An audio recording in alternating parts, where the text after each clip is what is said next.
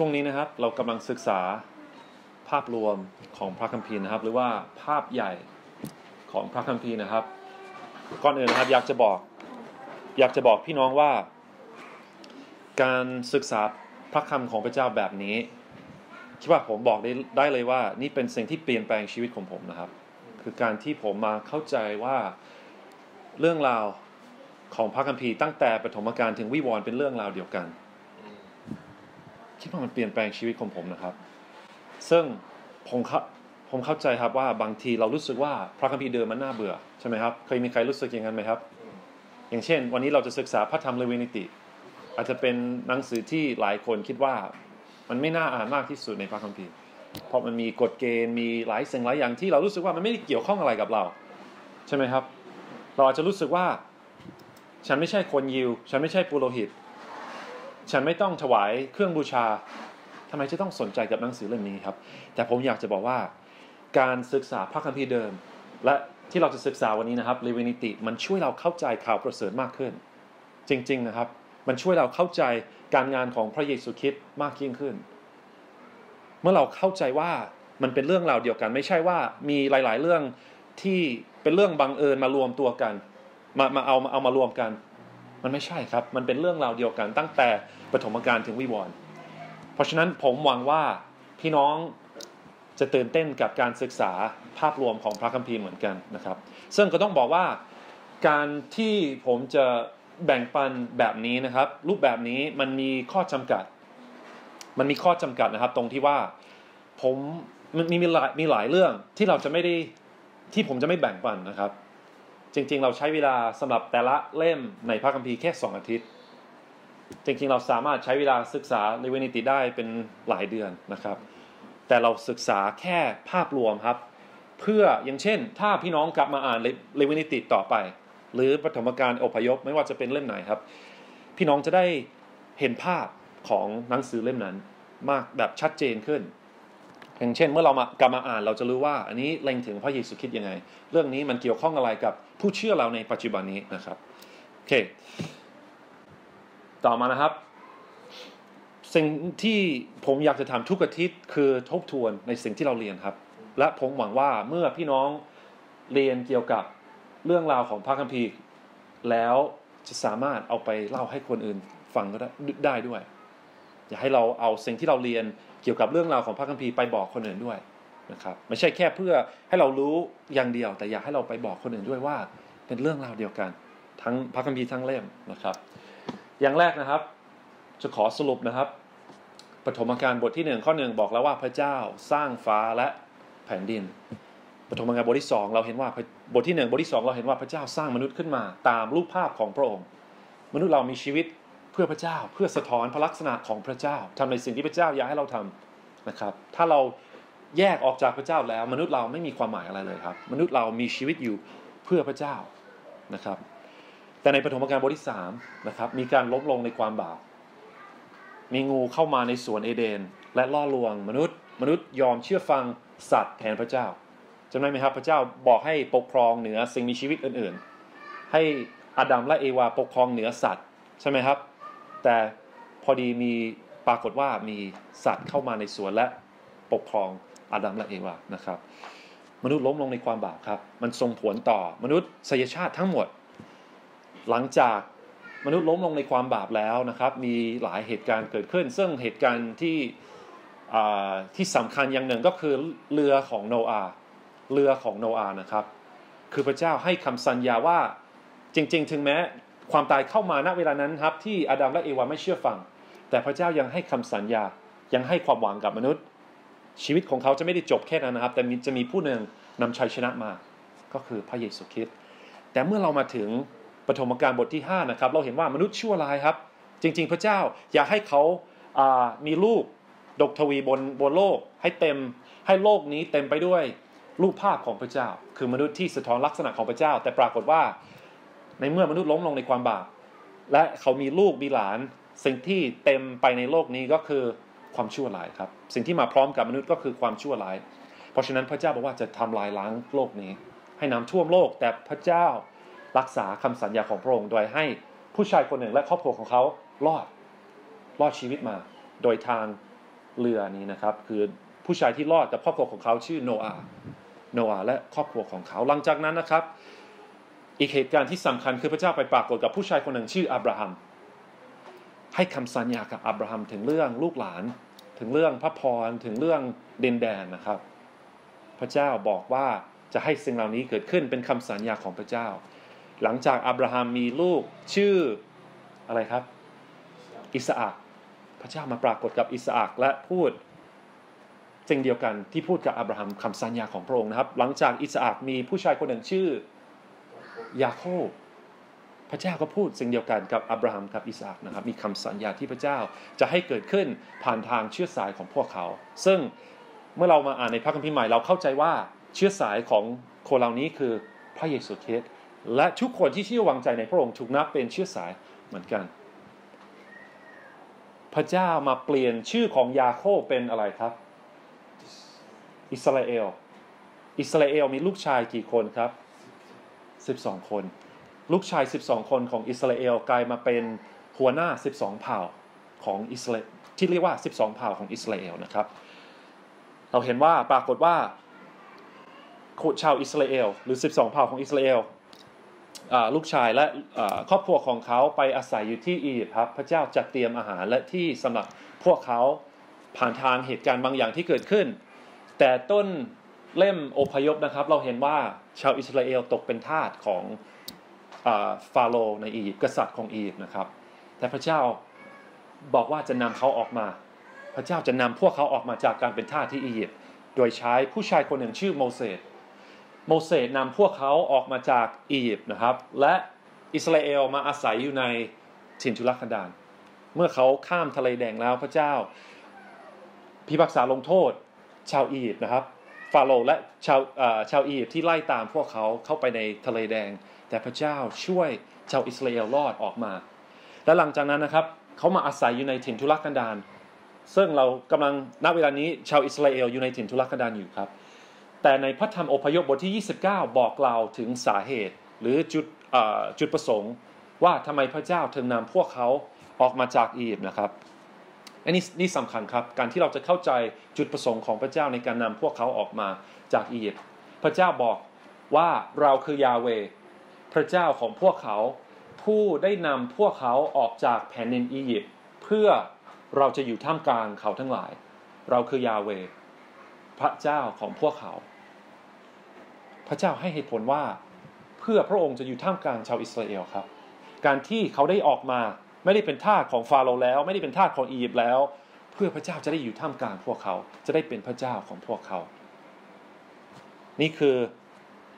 จุดประสงค์นะครับของการที่เขาได้ออกมา และณเวลานี้นะครับ เรามาถึงพระธรรมเลวีนิติ ซึ่งถ้าจะสรุปปฐมกาลสั้นๆ ผมคิดว่าสิ่งที่เราเห็นชัดเจนในปฐมกาลคือการ ทรงสร้างของพระเจ้า การล้มลงในบาปของมนุษย์ และคำสัญญาของพระเจ้า ในพระธรรมอพยพเราเห็นการเป็นทาสของอิสราเอลในอียิปต์และการออกมาจากการการออกมาจากอียิปต์เมื่อเรามาถึงเลวินิตินะครับ เราจะเห็นสิ่งที่อาทิตย์ก่อนอสองอาทิตย์ที่แล้วผมบอกว่าเป็นเหมือนคู่มือครับสำหรับชาวสำหรับปุโรหิต คือคนที่จะทำหน้าที่ต่างๆ ในการรับใช้พระเจ้า คือพระเจ้าจะบอกว่า เมื่อเราอยู่ท่ามกลางพวกเจ้า นี่คือสิ่งที่ คุณจะต้องทำนี่คือสิ่งที่เจ้าจะต้องทำนะครับ เพราะฉะนั้นเรามาถึงพระธรรมเลวินิติและเห็นภาพสองครั้งที่แล้วนะครับ ก็คือภาพของเครื่องบูชาสิ่งสำคัญสำหรับการที่อิสราเอลจะได้อยู่กับพระเจ้า หรือพระเจ้าจะได้อยู่ท่ามกลางชาวอิสราเอลคือการถวายเครื่องบูชา เป็นสิ่งสำคัญนะครับ ซึ่งเมื่อเราศึกษาพระธรรมเลวินิตินะครับ สิ่งที่ จะเกิดขึ้นหรือสิ่งที่เราจะสังเกตบ่อยนะครับ คือคำว่าแล้วเขาจะได้รับการอภัย และคำว่าแล้วเขาจะได้แล้วเขาจะสะอาดนะครับ คือในพระธรรมเลวินิตินะครับ ถ้าจะสรุปเกี่ยวกับเรื่องเครื่องบูชาสั้นๆ ผมคิดว่าประเด็นคือว่ามนุษย์มีความผิด และมนุษย์มีมนทิน เครื่องบูชาจะได้จัดการกับความผิดของมนุษย์ และมนทินของพวกเขา หรือยกตัวอย่างง่ายๆครับ มนุษย์ติดหนี้และมนุษย์ไม่สะอาด ติดหนี้และไม่สะอาดจะจัดการกับความไม่สะอาดและหนี้ของชาวอิสราเอลยังไงครับ พระเจ้าให้ถวายเครื่องบูชา เครื่องบูชาจะเป็นสิ่งที่จะจัดการกับสิ่งเหล่านี้ แต่ว่า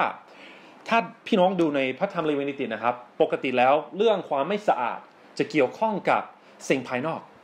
อย่างเช่น สัตว์ตัวนี้ไม่สะอาดห้ามกิน ถ้ามีคนตายห้ามแต่ต้องศพ ไม่งั้นคุณจะไม่สะอาดจะเป็นมลทิน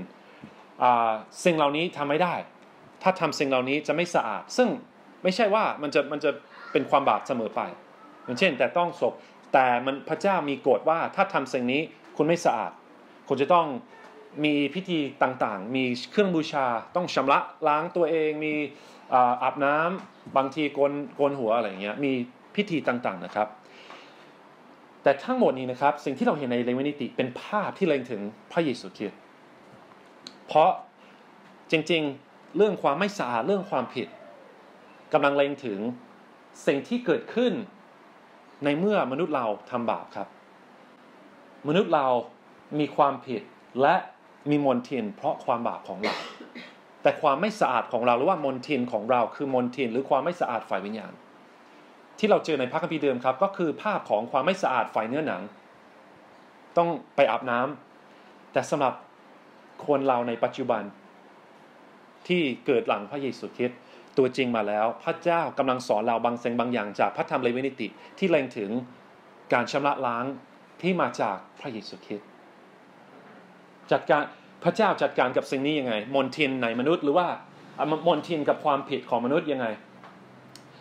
หนึ่งยอห์นบทที่หนึ่งข้อเจ็ดครับ ให้เราเห็นทั้งสองทั้งสองภาพในเมื่อบอกว่า ถ้าเราสารภาพบาปของเรา พระองค์ทรงสัตย์ซื่อและเที่ยงธรรมจะทรงอภัยบาปของเราและชำระเราให้พ้นจากความธรรมทั้งสิ้น เพราะฉะนั้นสิ่งที่เขาทำในพระคัมภีร์เดิมครับอาบน้ำล้างตัวโกนหัวอะไรเงี้ยนั่นไม่ใช่ตัวจริงครับ แต่เขาก็ต้องทำแต่สิ่งนั้นเป็นภาพที่เล็งถึงการชำระล้างที่มาจาก พระเยซูคริสต์และมาจากการการงานของพระเยซูคริสต์เพื่อเราครับ พระเจ้าบอกว่าถ้าเราสารภาพบาปของเรา จะมีการชำระและมีการอภัย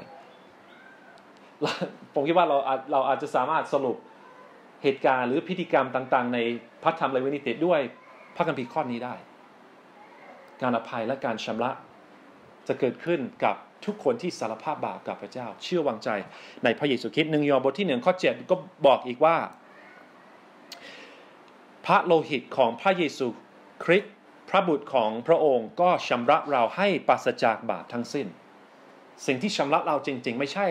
น้ำเปล่านะครับ ไม่ใช่การที่เราจะไปโกนหัวหรือทำพิธีต่างๆ สิ่งที่จะชำระล้างบาปของเรา และจัดการกับความผิดและมนทินของเรา คือพระโลหิตของพระเยซู ทั้งหมดนี้นะครับสำเร็จสมบูรณ์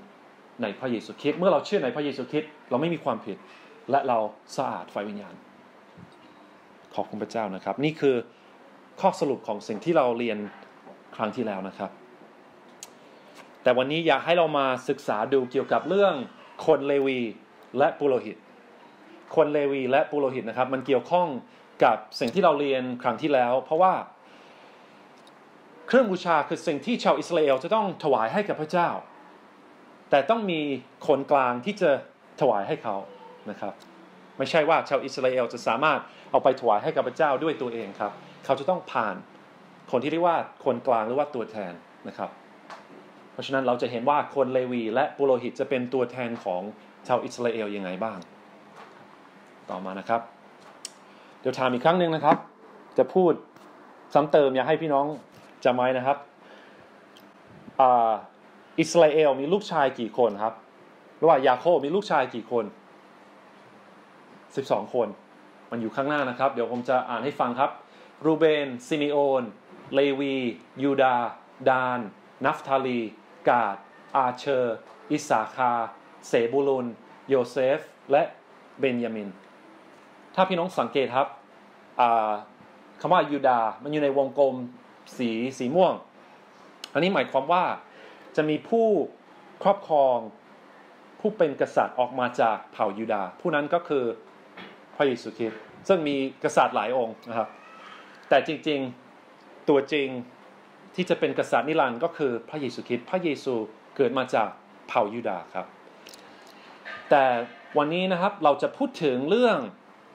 ชาวเลวี เลวีเป็นลูกชายคนหนึ่งของยาโคบครับ และตระกูลของเขา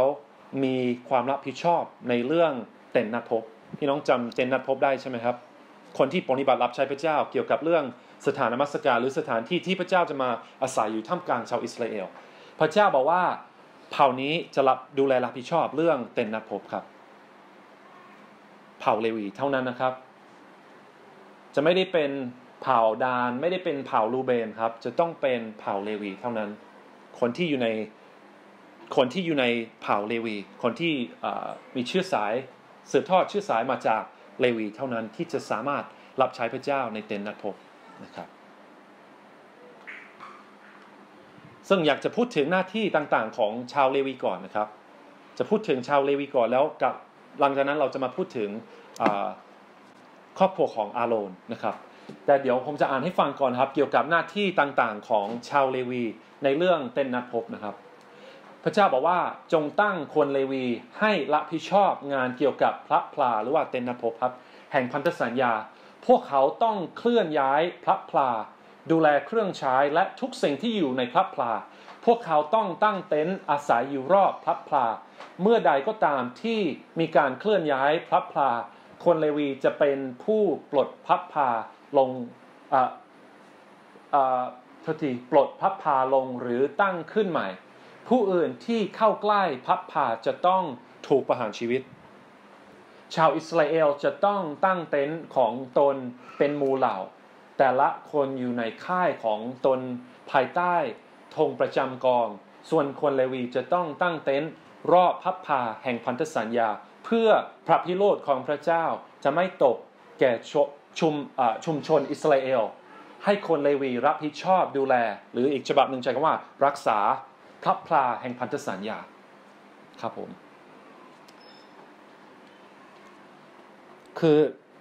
คนเลวีนะครับ เขาจะมีหน้าที่ในการดูแลสิ่งต่างๆ ในเต็นท์นัดพบอย่างเช่น ขณะที่อิสราเอลอาศัยอยู่ในถิ่นทุรกันดาร 40 ปีครับ บางครั้งเขาจะพักที่นี่สักสามวัน หลังจากนั้นพระเจ้าจะบอกให้เดินทางต่อไป รืออาจจะพักสักเดือนสองเดือนสามเดือน ทุกครั้งนะครับ ทุกครั้งที่เขาจะต้องย้ายค่ายคนเลวีจะดูแลรับผิดชอบเรื่องการพับเต็นพับผ่านะครับ หรือว่าเต็นนัดพกและเมื่อเขามาตั้งค่ายใหม่ เขาจะต้องเอามาประกอบนะครับ เขาจะเป็นคนที่ดูแลรับผิดชอบในเรื่องนี้ ซึ่งนอกจากนี้นะครับ ก็มีเรื่องการปฏิบัติต่างๆ หรือมีรับผิดชอบในเรื่องการปฏิบัติต่างๆ ที่ ไม่ใช่การถวายเครื่องบูชา นั่นเป็นความรับผิดชอบของอาโรนและครอบครัวของเขา แต่ชาวเลวีจะทำเรื่องอื่นๆที่เกี่ยวข้องกับเต็นท์นัดพบนะครับ สิ่งหนึ่งที่น่าสังเกตครับที่พระเจ้าบอกเมื่อกี้คือว่าผู้อื่นที่เข้าใกล้พับพาจะต้องถูกประหารชีวิต แล้วก็หลังจากนั้นพระเจ้าบอกว่าคนเลวีจะต้องตั้งเต็นท์รอพับพาอย่างที่เห็นในภาพนะครับ เต็นท์นัดพบอยู่ตรงกลาง และรอบเตนนัดพคือคือคนเลวี เพราะพระเจ้าบอกว่าต้องเป็นอย่างนี้เพื่อพระพิโรธของพระเจ้าจะไม่ลงมาถึงชาวอิสราเอล เพราะฉะนั้นในในในเรื่องนี้ในในเรื่องการจัดค่ายเราเห็นภาพของตัวแทน ชาวเลวีนะครับ เป็นเหมือนตัวแทนระหว่างพระเจ้ากับมนุษย์ เขาจะต้องเป็นเหมือนตัวเชื่อมหรือว่าเป็นคนที่จะปกป้องชาวอิสราเอลจากพระพิโรธของพระเจ้า เรื่องนี้ ก็เล็งถึงพระเยซูคริสต์เหมือนกันนะครับ ชาวเลวีจะช่วยเหลือให้ชาวอิสราเอลปลอดภัย คนอื่นจะไม่สามารถเข้าใกล้ได้ครับ อย่างเช่น สมมติผมมาจากเผ่าลูเบน ผมจะต้องอยู่รอบนอก ค่ายของคนเลวีครับ จะไม่สามารถเข้าไปเต็นตั้งเต็นท์ใกล้ๆเต็นท์นัดพบได้นะครับ จะต้องอยู่รอบข้างอย่างที่พี่น้องเห็นในภาพนี้นะครับ เพราะฉะนั้นนี่คือข้อสรุปครับของหน้าที่ต่างๆของชาวเลวี ดูแลรับผิดชอบเรื่องเต็นนัดพบ แต่ไม่ใช่เรื่องเครื่องบูชา คนที่จะดูแลเรื่องเครื่องบูชาก็คืออาโรนกับลูกชายนะครับ หรือหลังจากสมัยนี้ก็เป็นลูกหลานของอาโรนที่จะดูแลรับผิดชอบเรื่องการถวายเครื่องบูชา ในภาพนี้นะครับ อยากให้พี่น้องเข้าใจว่าในเผ่าเลวีจะมีหลายครอบครัว แต่ครอบครัวหนึ่งในเผ่าเลวีก็คือครอบครัวของอาโรน เพราะฉะนั้น อาโรนก็คือคนเลวี แต่ไม่ใช่ว่าคนเลวีทุกคนจะเป็นอยู่ในครอบครัวของอาโรนเข้าใจไหมครับเผ่าเลวี คนที่อยู่ในเผ่าเลวี ครอบครัวหนึ่งก็คืออาโรนเขาจะดูแลรับผิดชอบเรื่องการถวายเครื่องบูชาครับ อันนี้ผมพูดมาแล้วครับ แต่อย่าให้เห็นภาพว่าคนเลวีนะครับ หรือโดยเฉพาะครอบครัวของอาโรนเป็นเหมือนกับไม่ใช่เหมือน เขาเป็นคนกลางระหว่างพระเจ้ากับชาวอิสราเอล เขาเป็นตัวแทนนะครับ ระหว่างพระเจ้ากับชาวอิสราเอล ชาวอิสราเอลจะไม่สามารถเข้าถึงพระเจ้าได้โดยตรง เขาจะต้องผ่านเครื่องบูชา นี้เราเรียนสองครั้งที่แล้ว และวันนี้เรากำลังเรียนว่าเขาจะต้องผ่านคนเลวี หรือคนครอบครัวของอาโรนครับปุโรหิต คือณเวลานี้ครับเราเห็นว่าพระเจ้าเมตตาชาวอิสราเอลพระเจ้าอยู่ท่ามกลางพวกเขา แต่เขาไม่สามารถ ยังไม่สามารถเข้าถึงพระเจ้าโดยตรงได้ ซึ่งเราจะเห็นว่าในข่าวประเสริฐมันมีการเปลี่ยนแปลงเกิดขึ้นเกี่ยวกับเรื่องนี้ยังไงครับโอเคต่อมานะครับ ในพระธรรมเลวินิตินะครับ ในเลวินิติบทที่ 8 บทที่ 9 ก็พูดถึงการสถาปนาของอาโรนและลูกชายของเขาในคณะปุโรหิตครับ มีการถวายเครื่องบูชาต่างๆ มีการถวายเครื่องบูชาเพื่อการสถาปนา คืออาโรนมีลูกชายสี่คนครับ พระเจ้าตั้งอาโรนและลูกชายของเขาไว้ให้เป็นปุโรหิต ให้เป็นคนที่จะมาถวายเครื่องบูชาแด่พระเจ้าแทนชาวอิสราเอล แต่ปรากฏว่า อันนี้พี่หนึ่งพูดถึงเรื่องนี้อาทิตย์ที่แล้วนะครับ มีลูกชายของอาโรนสองคน ชื่อนาดับและอาบิฮูเขาเสียชีวิตครับเขาเสียชีวิตขณะที่กำลังปฏิบัติพระเจ้าอยู่เพราะอะไรครับ พระคัมภีร์ว่า ฝ่ายนาดับกับอาบิฮู บุตรของอาโรน ต่างนำกระถางไฟของตนมา เอาไฟใส่ในนั้น ใส่เครื่องหอมลงไป เอาไฟที่ต้องห้ามมาเผาถวาย บูชาแด่พระยาเว ซึ่งพระองค์ไม่ได้ทรงบัญชาให้ทำเช่นนั้น ไฟก็พุ่งขึ้นมาจากที่พระยาเวประทับ เผาผลาญเขาทั้งสอง เขาทั้งสองก็ตายเฉพาะพระพักพระยาเว โมเสสจึงบอกอาโรนว่าพระยาเว ตรัสดังนี้ว่า ท่ามกลางผู้ที่อยู่ใกล้เราเราจะสำแดงความบริสุทธิ์ของเรา ต่อหน้าประชาชนทั้งปวงเราจะต้องได้รับการยกย่อง คือณเวลานั้นนะครับ ลูกชายของอาโรนสองคนนี้ เขาไม่ได้ทำตามที่พระเจ้าบอก ไม่ได้ให้เกียรติพระเจ้า ไม่ได้ถือว่าพระเจ้าบริสุทธิ์ ไม่ได้ถือว่าพระเจ้าพิเศษและแตกต่างจากพวกเขา เอาความคิดของตัวเอง พี่หนึ่งอธิบายเรื่องนี้อาทิตย์ที่แล้วครับ เอาความคิดของตัวเองมาทำเครื่องบูชา พระเจ้าอยากให้เขาเอาจริงเอาจังกับการทำหน้าที่ในฐานะปุโรหิตนะครับ ไม่ใช่เรื่องเล่นๆไม่ใช่เรื่องเล่นๆนะครับ เพราะฉะนั้นลูกชายสองคนเสียชีวิตมีเหลืออีกสองคนนะครับ เมื่อกี้เราพูดถึงว่าคนเลวีจะดูแลรับผิดชอบเรื่องต่างๆ ในเต็นท์นัดพบ และคนครอบครัวของอาโรนจะเป็นคนที่ถวายเครื่องบูชาใช่ไหมครับ ทั้งสองกลุ่มนี้จะรับผิดชอบในสถานนมัสการที่เรียกว่าเต็นนัดพบ ซึ่งอยากให้พี่น้องเห็นภาพของเต็นนัดพบก่อนนะครับ คือนี่เป็นภาพของลานเต็นนัดพบนะครับ ซึ่งมันจะมีไม่กี่อย่างนะครับในในลานเต็นนัดพบนะครับ สิ่งแรกครับถ้าพี่น้องดูฝั่งขวามือนะฮะนั่นจะเป็นทางข้าวทิศตะวันออกนะครับ ทางข้าว เมื่อเข้ามาสิ่งแรกที่จะเจอก็คือแท่นบูชา เขาจะเอาเครื่องบูชามาเผา เป็นเครื่องบูชาให้กับพระเจ้า อย่าลังจากนั้นนะครับจะมีสิ่งที่เรียกว่าอ่างทองสำริด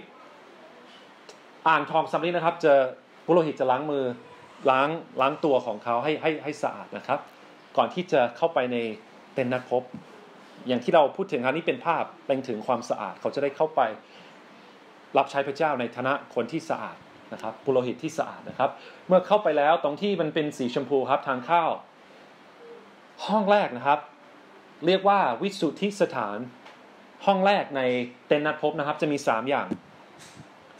ฟังขวามือนะครับ ก็คือขนมปังเฉพาะพระพักนี่เป็นขนมปังที่ปุโรหิตจะได้กิน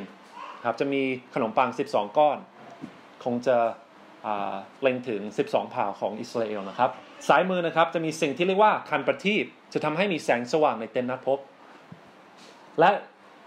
ตรงกลางนะครับ หรือว่าข้างหน้าเมื่อเข้ามาในเต็นท์นัดพบ จะมีสิ่งที่เรียกว่าแท่นเผาเครื่องหอม เพราะฉะนั้นจะมีแท่นบูชาสองสองที่นะครับ แท่นบูชาที่อยู่ข้างนอกสำหรับการเผาเครื่องบูชา แต่ข้างในนะครับจะเป็นแท่นเผาเครื่องหอมนะครับ นี่คือสามอย่างที่เราเจอในห้องแรกของเต็นท์นัดพบ ซึ่งเราอาจจะเรียกว่านี่คือห้อง เรียกว่าธรรมดาดีไหมคือเป็นห้องที่หนึ่งที่ปุโรหิตเข้าไปได้ปฏิบัติได้บ่อยๆ ประจำแต่จะมีอีกห้องหนึ่งนะครับที่เรียกว่าห้องอภิสุทธิสถาน อภิสุทธิสถานนะครับก็คือห้องพิเศษที่คนที่เรียกว่ามหาปุโรหิต หรือว่าคนที่มีตำแหน่งสูงสุดในกลุ่มปุโรหิตจะเข้าไปแค่ปีละครั้งนะครับ นอกจากนั้นเขาไม่ได้เข้าไปในห้องในห้องนี้เลยครับ ซึ่งพี่น้องสังเกตไหมครับว่า ระหว่างห้องที่หนึ่งกับห้องที่สองมีอะไรที่กั้นอยู่ เขาเรียกว่าม่าน ซึ่งในณเวลานี้ก็คือเต็นท์นัดพบ แต่หลังจากนี้เมื่อเขามาถึงแผ่นดินที่พระเจ้าสัญญาและสร้างพระวิหารก็มีสิ่งนี้ด้วยครับ มีม่านในพระวิหารที่กั้นระหว่างสองห้องนะครับ ในห้องที่เรียกว่าอภิสุทธิสถานนั้นมีสิ่งที่เรียกว่าหีพันธสัญญา และพระเจ้าจะมาปรากฏเหนือหีบพันธสัญญาครับ พระเจ้ามาปรากฏเหนือหีบพันธสัญญา ซึ่งสิ่งที่มหาปุโรหิตทำคือปีละครั้งเขาจะเข้าไปเอาเลือดไปประพรมที่หีบพันธสัญญา พระเจ้าบอกว่าจะมาปรากฏเหนือหีบพันธสัญญานี้นะครับ สรุปสั้นๆนะครับ ถึงสถานนมัสการหรือว่าเต็นนัดพบนะครับ ที่พระเจ้าตั้งไว้ และบอกว่าจะอยู่ท่ามกลางชาวอิสราเอล ต้องเข้าใจว่าครับถ้า ชาวอิสราเอลจะเข้าถึงพระเจ้า ก็ต้องผ่านเครื่องบูชาก็ต้องผ่านปุโรหิตและจะต้องผ่านเต็นนัดพบไม่สามารถเข้าไปหาโดยตรงได้ครับ แม้แต่ปุโรหิตต้องระมัดระวังให้ดีที่เขาจะไม่ตายครับ เพราะพระเจ้าบริสุทธิ์ พระเจ้าบริสุทธิ์โอเคครับ เดี๋ยวเราจะกลับมาพูดถึงม่านในเต็นนัดพบนะครับ และม่านในพระวิหารที่กั้นระหว่างห้องวิสุทธิสถานกับห้องอภิสุทธิสถานนะครับ ม่านที่กั้นอยู่เดี๋ยวจะกลับมาพูดถึงเรื่องนี้อีกทีนะครับ ถามว่าเรื่องนี้อันนี้ผมพูดมาแล้วบ้างนะครับ แต่ถามอีกทีว่าเรื่องเต็นนัดพบมันเกี่ยวข้องอะไรกับพระเยซูคริสต์มันเกี่ยวข้องอะไรกับผู้เชื่อเราครับ ในฮิบพระธรรมฮีบรู ถ้าอยากจะเข้าใจพระธรรมเลวินิติลองไปอ่านในพระธรรมฮีบรูดูครับ มันคนที่เขียนพระธรรมฮีบรูเป็นเหมือนนักอธิบาย พระธรรมเลวินิติให้เรานะครับ เขาบอกว่าปุโรหิตเหล่านั้น ก็คือปุโรหิตที่เราพูดถึงเมื่อกี้ครับ ครอบครัวของอาโรนและลูกหลานของเขาปุโรหิตเหล่านั้นปฏิบัติกิจในพระพาที่เป็นแต่อะไรครับ แบบจำลองและเงาของสิ่งที่อยู่ในสวรรค์ พระเจ้าเป็นคนที่ออกแบบเต็นนัดพบให้กับชาวอิสราเอลครับ พระเจ้าบอกว่าต้องทำตามที่เราบอกไว้บนภูเขาครับ ต้องทำทุกสิ่งเพราะอะไรครับ เพราะเป็นแบบจำลองของสิ่งที่อยู่บนสวรรค์ ผมก็คิดถึงบ้านตุ๊กตาครับพี่น้องรู้จักบ้านตุ๊กตาใช่ไหมครับ ที่บ้านเรามะลิชอบเล่นบ้านตุ๊กตาทำให้คิดถึงคืออันนี้ไม่ได้ไม่ได้อยากจะดูถูกครับ แต่แค่เมื่อเมื่อฟังข้อนี้แล้วคิดถึงแบบจำลองมันเหมือนกับ ผมคิดถึงบ้านตุ๊กตากับบ้านตัวจริง พระเจ้าให้เขาทำเหมือนแบบจำลองเหมือนเหมือนเหมือนบ้านเล็ก ๆ ครับ แบบจำลองที่เหมือนบ้านตุ๊กตา ตัวจริงอยู่บนสวรรค์สิ่งที่อาโรนทำ เขาทำในฐานะภาพเงา ในฐานะบุรุษคนหนึ่ง เต็นนัดพบก็เป็นแบบจำลองเหมือนกัน มันเป็นการซ้อมครับ มันไม่ใช่ตัวจริงที่สมบูรณ์ที่สุด นี่คือภาพจำลองครับ ซึ่งมีข้อจำกัดเดี๋ยวต่อไปเราจะเห็นว่ามันมีข้อข้อจำกัดยังไงครับ และในฮีบรูบทที่ 8 ข้อ 2 ครับพระคัมภีร์พูดถึงพระเยซูว่าพระองค์เป็นผู้ปฏิบัติกิจในสถานศักดิ์สิทธิ์และในพระพลา พระผาแท้นะครับ ที่องค์พระผู้เป็นเจ้าทรงตั้งไว้ ไม่ใช่มนุษย์ตั้งงงไหมครับ พระเยซูเข้าไปในสถานศักดิ์สิทธิ์แต่ไม่ใช่ที่มนุษย์ตั้งไว้ไม่ใช่ที่มนุษย์สร้างขึ้น แต่เต็นนั้นพบมนุษย์เป็นคนสร้าง พระวิหารในอิสราเอลมนุษย์เป็นคนสร้าง แต่ข้อนี้บอกว่าพระเยซูคริสต์เข้าไปในสถานศักดิ์สิทธิ์ที่มนุษย์ไม่ได้ตั้งไว้ นี่ครับ เดี๋ยวให้เรามาอ่านในฮีบรูบทที่ 9 พระคิดไม่ได้เสด็จเข้าไปในสถานศักดิ์สิทธิ์ที่สร้างขึ้นด้วยมือมนุษย์ ซึ่งถอดแบบจากของจริง แต่พระองค์เสด็จเข้าไปในที่ไหนครับ เข้าไปในสวรรค์ เข้าไปในสวรรค์นั่นเอง เพื่อทรงปรากฏตัวต่อพระพักพระเจ้าเพื่อพวกเรา นี่เหมือนอาโลนะครับ เหมือนปุโรหิตปุโรหิตนะครับ เพื่อทรงปรากฏตัวต่อต่อพระพักพระเจ้าเพื่อพวกเราไม่ใช่เพื่อทรงถวายพระองค์เองซ้ำอีก ไม่เหมือนมหาปุโรหิตที่เข้าไปในสถานศักดิ์สิทธิ์ทุกปีใช่ไหมครับ ทุกปีจะเข้าไปในห้องพิเศษ โดยนำเอาเลือดซึ่งไม่ใช่ของตัวเองเข้าไปด้วย เพราะถ้าเป็นเช่นนั้น พระองค์คงจะต้องทรงทนทุกข์หลายครั้งนับตั้งแต่สร้างโลกมา แต่ความจริงพระองค์ทรงปรากฏครั้งเดียว เท่านั้นในปลายยุค เพื่อกำจัดบาปให้หมดสิ้นไป โดยการถวายพระองค์เองเป็นเครื่องบูชา พี่น้องสิ่งที่เราอ่านในเลวินิติ ช่วยเราเข้าใจข่าวประเสริฐมากขึ้น ช่วยเราเข้าใจข่าวประเสริฐมากขึ้นยังไง สิ่งที่อยู่บนโลกที่มนุษย์ที่มนุษย์สร้างขึ้นสถานมัสการ เป็นภาพที่เล็งถึงสิ่งที่อยู่บนสวรรค์ครับ เมื่อพระเยซูตาย พระคัมภีร์บอกว่าพระองค์เอา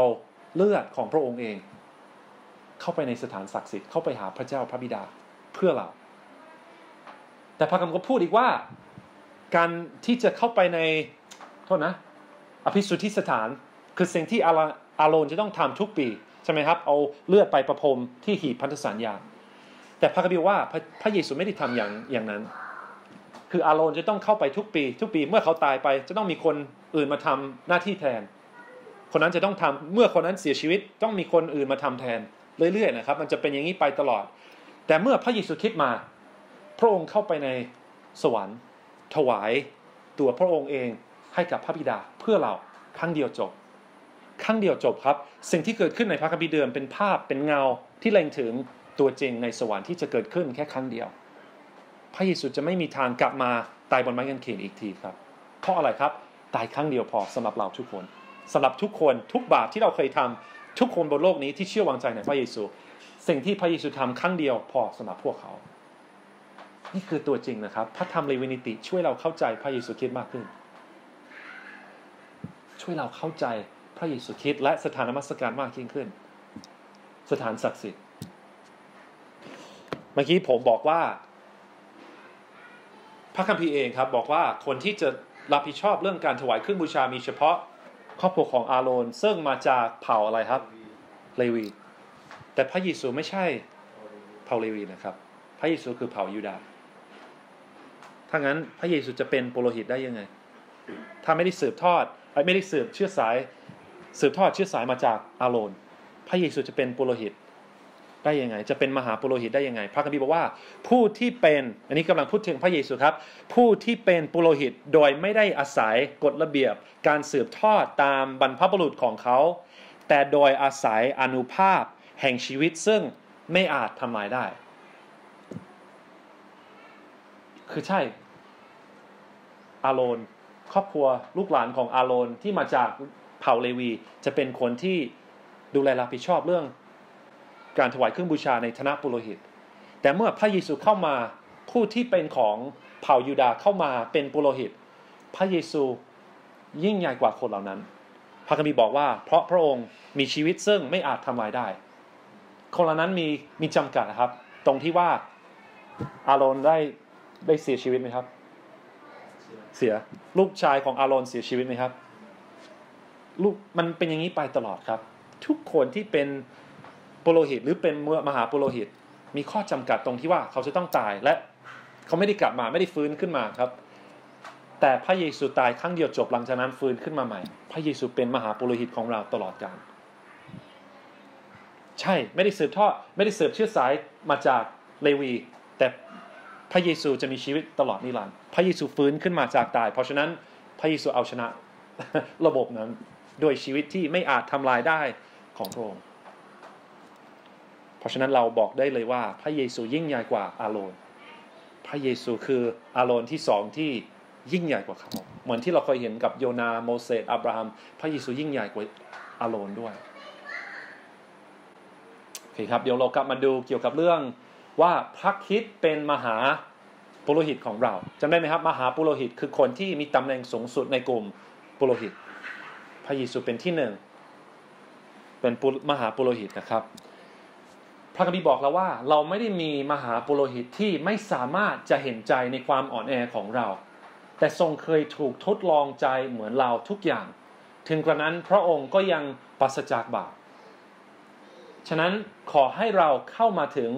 พระที่นั่งแห่งพระคุณด้วยความกล้า เพื่อเราจะได้รับพระเมตตาและจะพบพระคุณที่ช่วยเราในยามต้องการ พี่น้อง พระคัมภีร์ข้อนี้กำลังบอกว่าพระเยซูคริสต์เห็นใจกับความอ่อนแอของเรา เราอาจจะคิดว่าพระเจ้าไม่เข้าใจความเจ็บปวดของเรา พระเจ้าไม่เข้าใจความอ่อนแอของเรา แต่พระคัมภีร์ข้อนี้บอกว่าพระเยซูเข้าใจ ผู้ที่เป็นพระเจ้าเกิดมาเป็นมนุษย์คนหนึ่งเข้าใจว่ามันเป็นยังไง พระเยซูเห็นใจกับเราได้ครับ อยากจะถามพี่น้องว่าเรามองพระเยซูคริสต์แบบนี้หรือเปล่าครับ เรามองพระเยซูคริสต์ในฐานะผู้ที่เห็นใจกับความอ่อนแอของเราหรือเปล่า หรือเราเราเรารู้สึกว่าเป็นแค่ผู้พิพากษาที่เราไม่อยากจะอยู่ใกล้ พี่น้องเรามองพระเยซูคริสต์แบบมหาปโรหิตหรือเปล่าครับจำได้ไหมครับ มหาปโรหิตคือคนกลางระหว่างพระเจ้ากับมนุษย์ใช่ไหมครับ พระเยซูเป็นอย่างนั้นเพื่อเรา มีคนกลางระหว่างมนุษย์กับพระเจ้าแค่คนเดียวนั่นคือพระเยซู และผู้นั้น เห็นใจกับความอ่อนแอของเรา วิ่งเข้าไปหาพระพระเยซูคริสต์ได้ตลอดครับ วิ่งเข้าไปหาพระองค์ได้ตลอดพระเยซูเข้าใจ พระธรรมหนึ่งเปโตรบอกเราว่า จงละความกังวลทุกอย่างของพวกท่านไว้กับพระองค์ เพราะว่าพระองค์ทรงห่วงใยท่านทั้งหลายถามว่าเราเราเข้าใจพระเยซูคริสต์ในฐานะมหาปุโรหิตหรือเปล่าครับ เราเข้าใจและยอมรับในความเป็นมหาปุโรหิตของพระเยซูคริสต์หรือเปล่าณเวลานี้เรากำลังละความกังวลของเราไว้กับพระองค์หรือเปล่าครับ เราเข้าใจหรือหรือเปล่าว่าพระองค์ห่วงใยเราครับพระเยซูอยากให้เรามองพระองค์แบบนี้นะครับ เข้าไปหาพระองค์ เข้าวิ่งเข้าไปหาพระองค์ตลอดนะครับพระองค์ห่วงใยเรา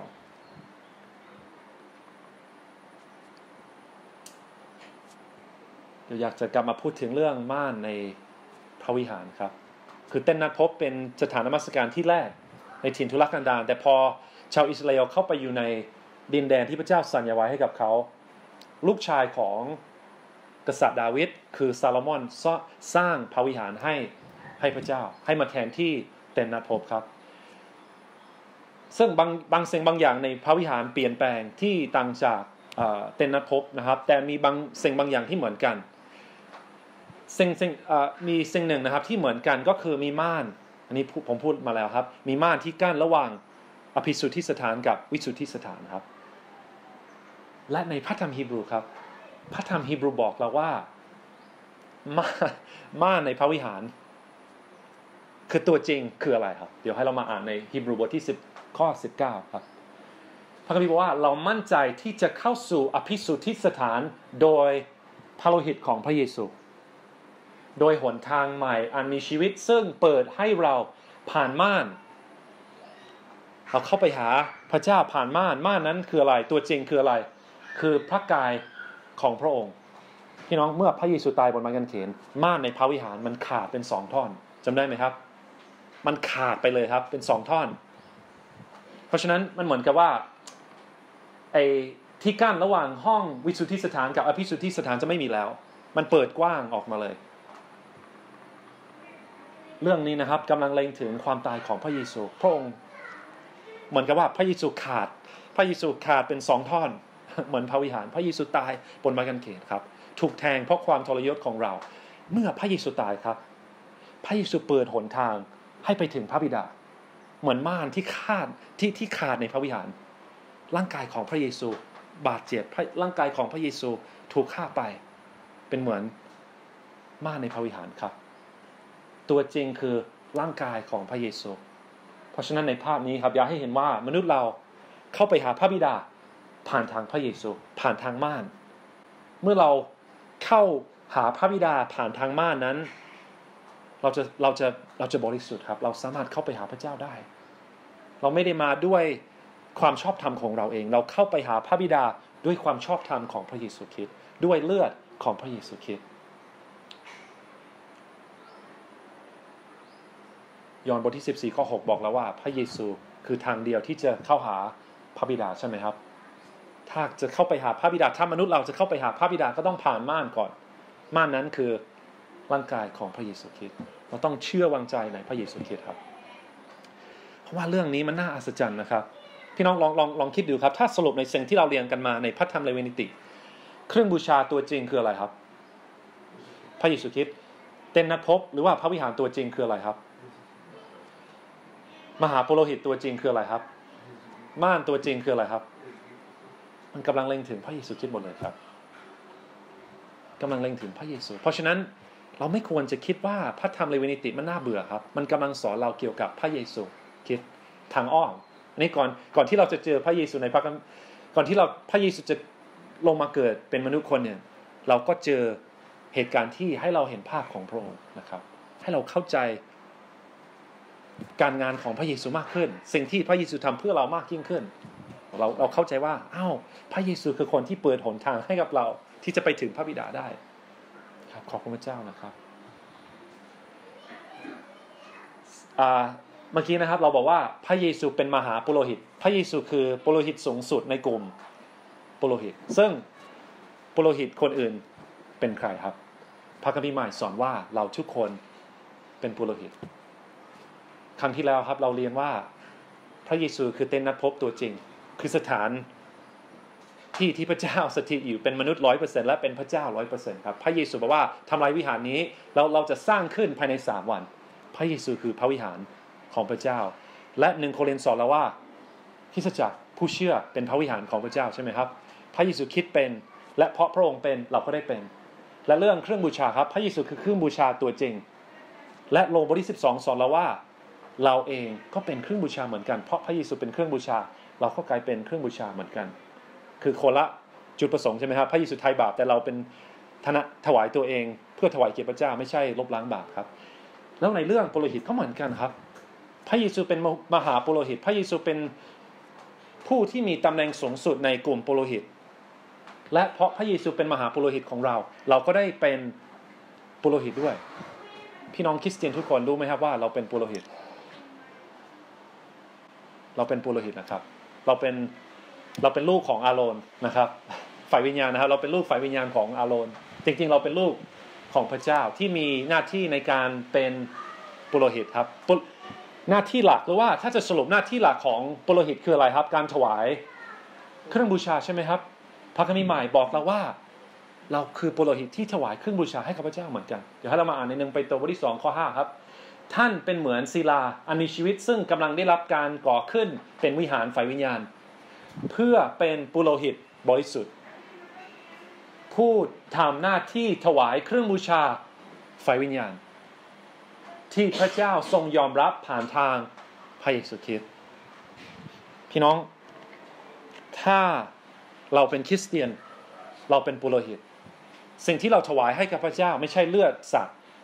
แต่เป็นเครื่องบูชา ไฟวิญญาณ เครื่องบูชาไฟวิญญาณมีอะไรบ้าง ยกตัวอย่างครับในฮีบรูบทที่ 13 ข้อ 15 16 บอกเราเกี่ยวกับเครื่องบูชา 3 อย่าง เครื่องบูชาไฟวิญญาณ 3 อย่างด้วยกันพระคัมภีร์บอกว่า เพราะฉะนั้นให้เราถวายคำสรรเสริญคำสรรเสริญเป็นเครื่องบูชาแด่พระเจ้าตลอดไปโดยทางพระองค์นั้นก็คือโดยทางพระเยซู คือถวายผลจากปากที่ยอมรับเชื่อพระนามของพระองค์ อย่าละเลยที่จะทำความดี และแบ่งปันข้าวของซึ่งกันและกัน เพราะเครื่องบูชาอย่างนั้นเป็นที่พอพระทัยพระเจ้า เพราะฉะนั้นมีสองอย่างสามอย่างในฮีบรูบทที่สิบสามครับคำสรรเสริญ การทำดีและการแบ่งปันข้าวของของเรา นี่คือเครื่องบูชาฝ่ายวิญญาณสามอย่างครับ นอกจากนี้ก็มีอีกครับคิดว่า อาทิตย์ที่แล้วพี่หนึ่งก็พูดถึงเครื่องบูชาเหมือนกันครับ แต่สำหรับอาทิตย์นี้ครับ อยากให้เรามามองที่สามอย่างนี้ก่อน ถ้าจะถวายเครื่องบูชาให้กับพระเจ้าต้องทํำยังไง ให้เราสรรเสริญพระเจ้า ขอบคุณพระเจ้า แทนที่จะบ่นว่าพระเจ้าหรือบ่นว่ากับสิ่งที่เกิดขึ้นในชีวิตของเราให้เราสรรเสริญพระเจ้า ขอบคุณพระเจ้า ขอบคุณพระเยซูเสมอครับ ชื่นชมยินดีพระบิดาให้เราชื่นชมยินดีเสมอครับ นี่คือเครื่องบูชาครับ พี่น้องอย่าลืมนะครับ เราเป็นเราเป็นปุโรหิตการสรรเสริญพระเจ้าคือเครื่องบูชาของเรา ที่พระเจ้ายอมรับเพราะสิ่งที่พระเยซูทำเพื่อเรา และหลังจากนั้นนะครับพระคัมภีร์บอกว่าให้เราทำความดี ซึ่งแตกต่างจากการทำดีของโลก เพราะอะไรครับ ก็อาจจะที่ที่ที่เป็นหลักคือเราทำสิ่งเหล่านี้ผ่านทางพระเยซูคริสต์ช่วยเหลือคนอื่น เราทำผ่านทางพระเยซูคริสต์พระเจ้าเลยยอมรับ ให้กำลังใจซึ่งกันและกันพระเจ้ายอมรับ เพราะมันผ่านทางพระเยซูคริสต์แต่ถ้าอยากพยายามเป็นคนดีโดยที่ไม่ได้ผ่านพระเยซูคริสต์ก่อนล่ะครับ พระเจ้ายอมรับไหมครับ ไม่ยอมรับไม่ได้เป็นอย่างที่พระเจ้าระบุไว้ใช่ไหมเหมือนลูกชายของอาโรนถ้าพระเจ้าจะพอใจกับสิ่งที่เราทำเราก็ต้องทำด้วยความเชื่อในพระเยซูยังลองคิดดูครับเมื่อเราอธิษฐานเราอธิษฐานตอนจบอธิษฐานบอกว่าในพระนามของพระเยซู ซึ่งมีความหมายอย่างหนึ่งอย่างน้อยว่า เราเราผ่านทางพระเยซูคริสต์เราเราเราขอสิ่งเหล่านี้ผ่านทางพระเยซู ไม่ได้ไม่ได้ทำในนามของเรา ไม่ได้อธิษฐานในนามของเดฟหรือในนามของพี่หนึ่งของพี่เลนซี่ เราอธิษฐานพระเจ้าต่อพระเจ้าในพระนามของพระเยซู เราผ่านทางเครื่องบูชาที่พระเจ้าพอใจนะครับ มหาปรหิตที่พระเจ้าพอใจ เพราะฉะนั้นการทำดีของเราจะต้องทำโดยพึ่งพา ระเยซูคริสต์และจะต้องเป็นตามพระคำของพระเจ้า เพื่อจะได้เป็นสิ่งที่พระเจ้ายอมรับ และสุดท้ายครับก็ยกตัวอย่างเกี่ยวกับเรื่องการทำดีครับว่าแบ่งปันข้าวของของเรา แบ่งปันให้กับซึ่งกันและกันครับ ถ้าคนนี้ขาดสนก็ช่วยเหลือเขา ถ้าคนนี้ขาดสิ่งนี้เราก็ช่วยให้เขาเพราะเห็นแก่พระเยซูและอยากจะช่วยพี่น้องของเรา พระเยซูพูดถึงเรื่องการช่วยเหลือคนยากจนไหมครับ เมื่อเราทำสิ่งนี้ พราะเห็นแก่พระเยซู พระเจ้าก็ยอมรับสิ่งนี้เป็นเครื่องบูชาที่พระเจ้าพอใจ เป็นเครื่องบูชาที่พระเจ้าพอใจต้อง เพราะฉะนั้นต้องถามพี่น้องเราว่า เรากำลังทำหน้าที่ของปุโรหิตเราหรือเปล่า เรากำลังถวายเครื่องบูชาให้กับพระเจ้าอยู่หรือเปล่าครับ คือการที่เราจะมองชีวิตคริสเตียนแบบนี้มันช่วยช่วยเราเข้าใจการดำเนินชีวิตมากขึ้นนี่คือ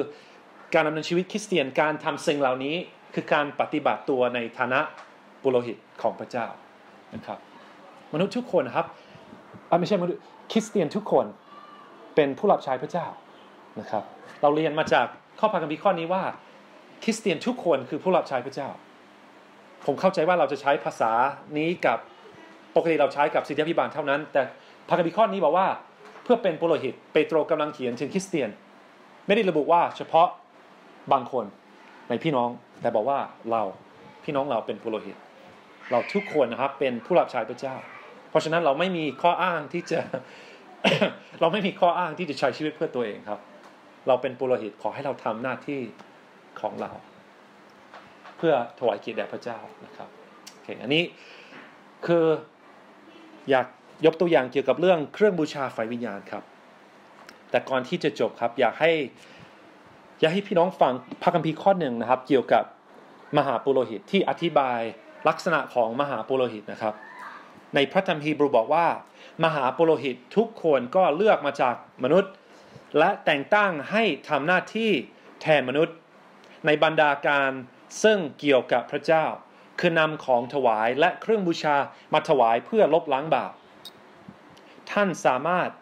ปฏิบัติฟังฟังให้ดีครับ ผมชอบ พระคัมภีร์ข้อนี้ ท่านสามารถปฏิบัติอย่างนุ่มนวลต่อคนที่รู้เท่าไม่ถึงการ และที่หลงผิด เพราะท่านเองก็มีความอ่อนแอ คือพระคัมภีร์ข้อนี้พูดถึงมหาปุโรหิต แต่ผมคิดว่า นี่คือสิ่งที่สำคัญลักษณะที่สำคัญสำหรับปุโรหิตเราเหมือนกันครับ การที่เราเป็นผู้อ่อนแอครับ การที่เราเป็นคนบาปคนหนึ่งที่พระเจ้าเลือก ให้เป็นคนของพระองค์ ให้ทำหน้าที่ในการปฏิบัติรับใช้พระองค์คำถามคือว่าเราปฏิบัติอย่างนุ่มนวลต่อคนอื่นหรือเปล่า ต่อคนที่รู้เท่าไม่ถึง และคนที่หลงผิด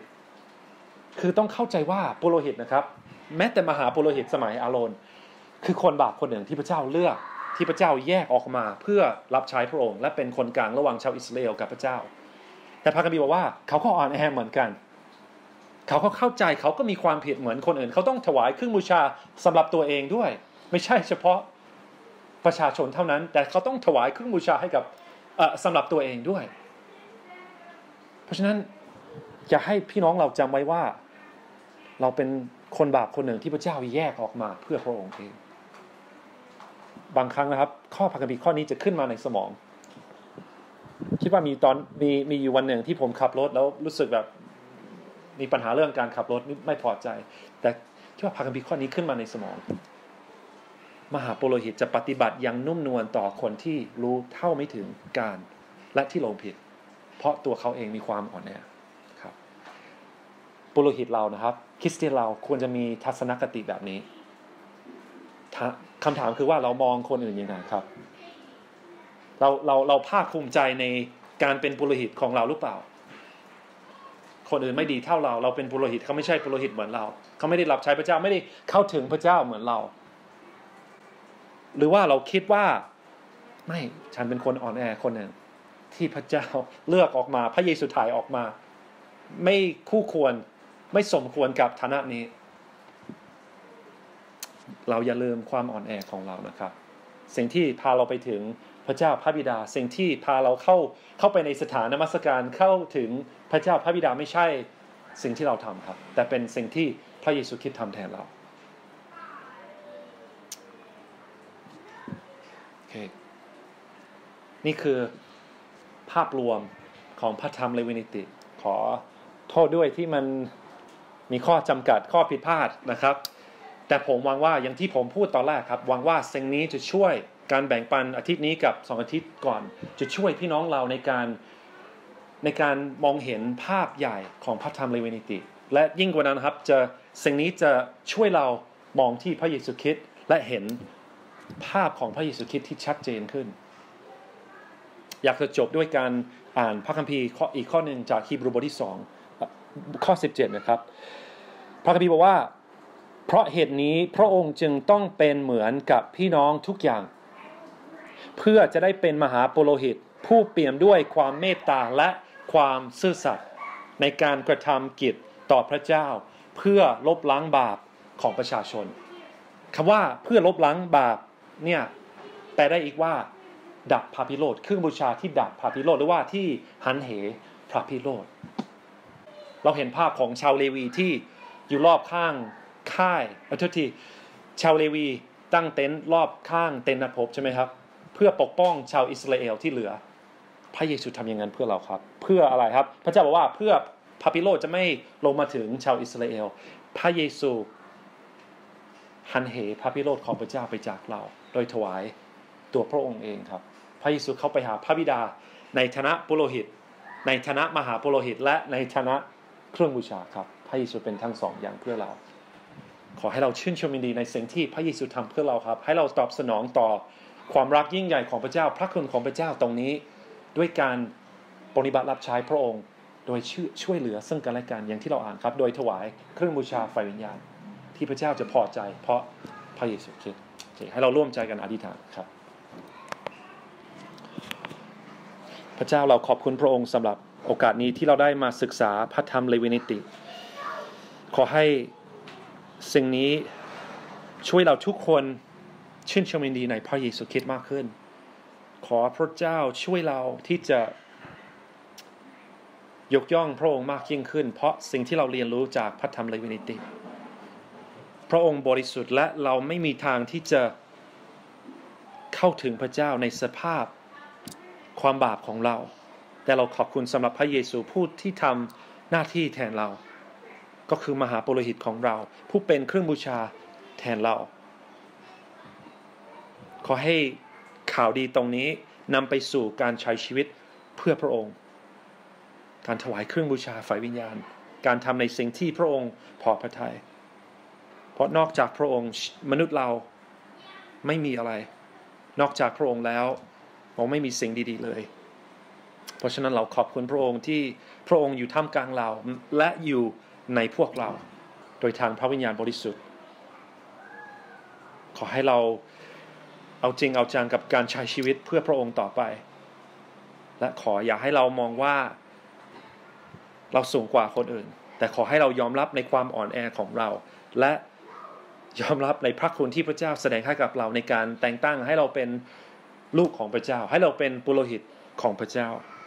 ทั้งหมดนี้มาจากพระเยซูคริสต์เท่านั้นเราเลยอยากจะขอบคุณพระองค์สำหรับพระเยซู และอธิษฐานในพระนามของพระเยซูคริสต์เจ้า